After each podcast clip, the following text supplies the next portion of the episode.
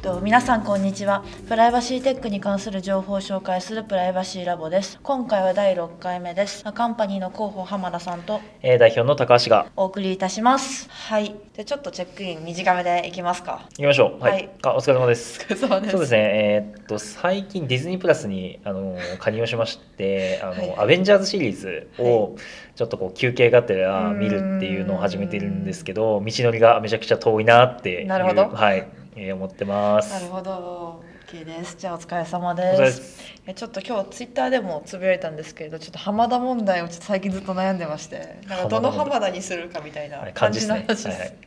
えちょっとあの3つの浜田使い分けてる人間なのでそろそろどれか統一したいです。以上です。はい。はい、じじゃあ今日のトピックは？はい、えー、と今日のトピックは、えー、と3つです、えー、と1つ目のトピックがどうなるメタップス最大46万件の情報流出発覚。2つ目のトピックが Priv Tech が独立。 privacy tech はやっぱり熱い。3つ目が大日本印刷脱サードパーティークッキーに向けたサービスを開始です。ではやっていきますと1つ目のトピックどうなるメタップス最大46万件の情報流出発覚です。とメタップスグループのメタップスペイメントは2月28日不正アクセスによる情報流出に関するご報告とお詫びを掲載しました。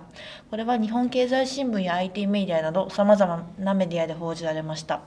その内容によれば同社同社の決済データセンターサーバー内に配置された一部のアプリケーションの脆弱性を利用され不正アクセスが行ったといいます。攻撃は2021年8月2日から2022年1月25日にわたって航方式クレジットカード決済情報データベースや決済情報データベースなど複合的に行われ個人情報を含む情報が外部に流出しました。その数約46万件に及んだといいます。でこれがまだまだちょっとその後の後日談がいっぱいありましてその後に AKB48 グループや日本赤十字社とかあと楽天とかそこら辺のクレジットカード情報もどうも流出したということで各社がちょっと謝罪する展開になってしまって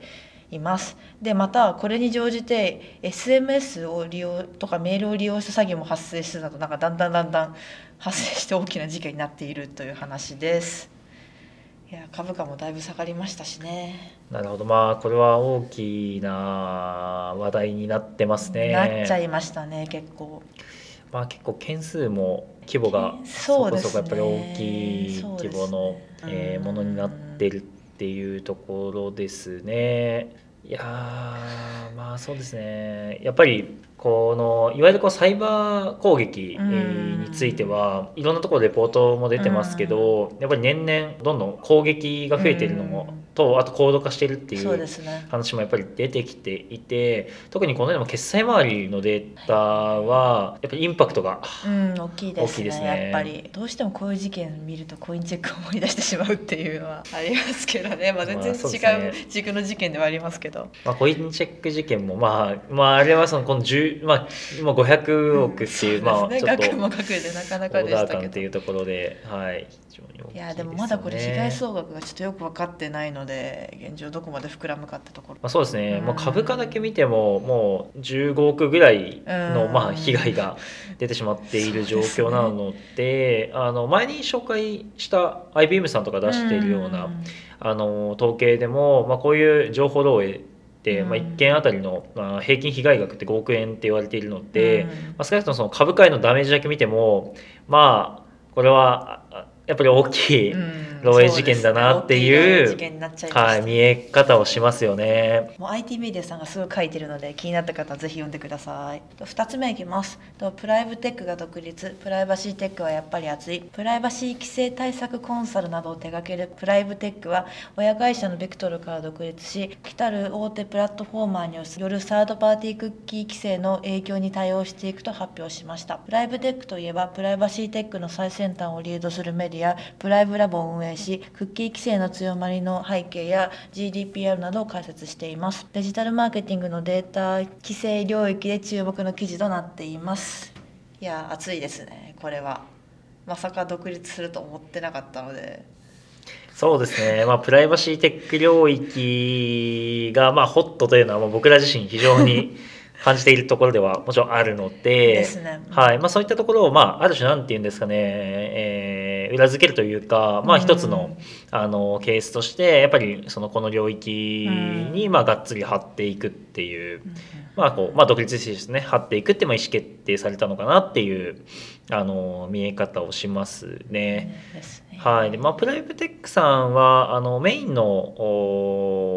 注力ポイントとしては、同意管理のソリューションを、まあ、やられている事業者さんに、えーまあ、なっていて、まあ、まさにこのサードパーティークッキーなどの、まあ、いわゆるその同意取得の第三者提供の,、あの同意取得義務化などにまあ合わせたソリューションというところをまあ展開されている、まあ、事業者さんですよね。いやそうですね。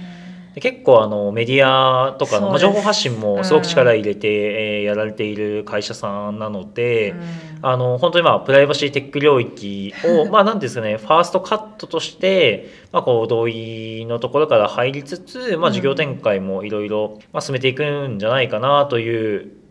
ふうに、まあ、僕からは見えてますね。そうですね結構このニュース出た時は社内もざわついてましたからね。まあ、そうですね、まあ、プライバシーテック領域はまあでもとはいえ、うん、あのもっとプレイヤー増えていいんじゃないかなっていうのは僕自身は、はい、ずっと思っているのであのもしこれ聞いている方々であのプライバシーテックちょっと関心あるなって方はもうぜひこの領域でのチャレンジを、はい、なんかしてもらえるといいんじゃないかなとは思いますよね。なるほど。そうですね、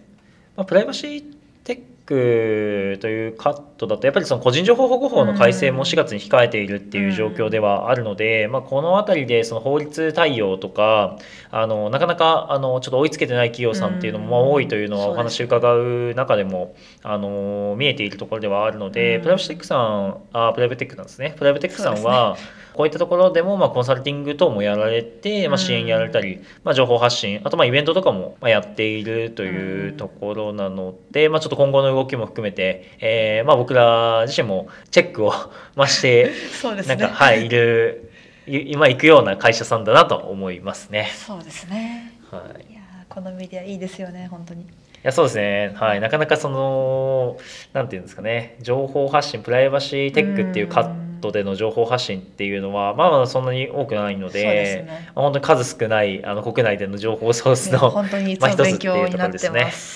はいじゃあ次いきます。えっと3つ目です、えっと、大日本印刷脱サードパーティークッキーに向けたサービスを開始。大日本印刷はコンテキスト広告のガムガムと共同で Web ページの画像と文章を AI が解析し Web ページの内容に最適な広告を選んで配信するサービス。ガムガムターゲティングを大日本印刷独自の広告取引経済圏 DNP マーケットプレイスに組み込んで提供すると発表しました。これによりファーストパーティークッキーによる計測が可能になったといいます。はい、ガムガムきましたね。そうですね。ね。これはあの前々回の、あのサードパーティークッキーの、まあ、代替手段の,、そのマーケティング利用のあの技術紹介っていうのをあのやった回であの取り上げていた会社さんの、まあ、一社ですね。そうですね。あのコンテキスト広告をやっているというところで、まあ、今回その DNP さんの,、えのまあ、広告。DNP は大日本印刷ですね。あそうですね。大日本印刷さんの,、まあ、あのマーケットプレイス、まあ、広告、まあ、あ提供権の中に組み込んでいくっていうようなあの内容のリリースですね。ですね。まあ、やっぱりこの広告の、えー、効果測定っていうのは、はい、まあ、非常に今こう転換期が来ているものだなというところで。まあ、その前々回紹介したいくつかまあ手法もまああるんですけども、まあ、やっぱりこういろんなところでのまあ新しいえ仕組みのあの組み入れこういうまあその経済圏として、えー、提供しているようなあの中の組み込みっていうのがあのやっぱり進んでいくだろうなというところですよね。でもここ1年もかなりやっぱりそういった取り組みの発表っていうのが多かったと思うんですけど、はい。あのまあ、ここからさらに1年は、あまあ、急激にその個人情報保護法がまあ施行されるので、まあ、現実的になかなかできなくあの広告効果測定ができなくなっていくので、代替手段としてのあのソリューションを、まあ、実際にこうリリースに至っていくっていうケースは、あの本当増えていくんじゃないかなって思いますね。そうですね。本当に先週とか今週だけでも12本出てきてるぐらいなのでもう今後も注目のところになってきますね。まあ、そうですね。はいじゃあ最後ちょっと最後 PR させてください。えっと3月16日18時から20時にオンラインにて秘密計算 .jp 第7回が開催されます。今回はめちゃくちゃ豪華なゲストが登壇するので、ちょっとぜひご参加していただきたいなと思って宣伝します。と概要なんですけれども、あの今まではあの弊社が手掛ける秘密計算と MPC や純同系、あの井栗さんがやってる純同系暗号を取り扱うことが多かったんですけど、今回は T という技術に着目してイベントを開催します。高橋さん T って何ですか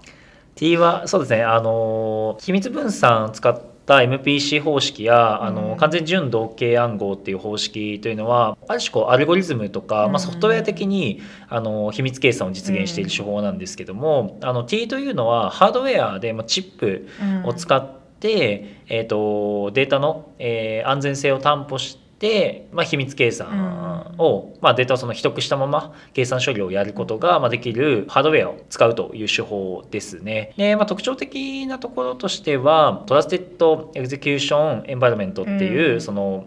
アクセスできないチップからあ、まあ、OS ですね、うん、OS からもアクセスできない、えー、環境を作ることによって、まあ、物理的な、うん、あの安全な環境を、まあ、作ってその環境の中でだけデータを生データとして扱うと、うん、まあ、それ以外はその出すとあの入れる時もあ出してくる時も暗号化された状態で、まあ、扱うので実質的にデータというものを開示せずに、えー、計算ができると、まあ、そういったようなあの仕組みが、まあ、 TEE と呼ばれている、まあ、技術ですね。ありがとうございます。はい、すみません無茶ぶりしてしまった。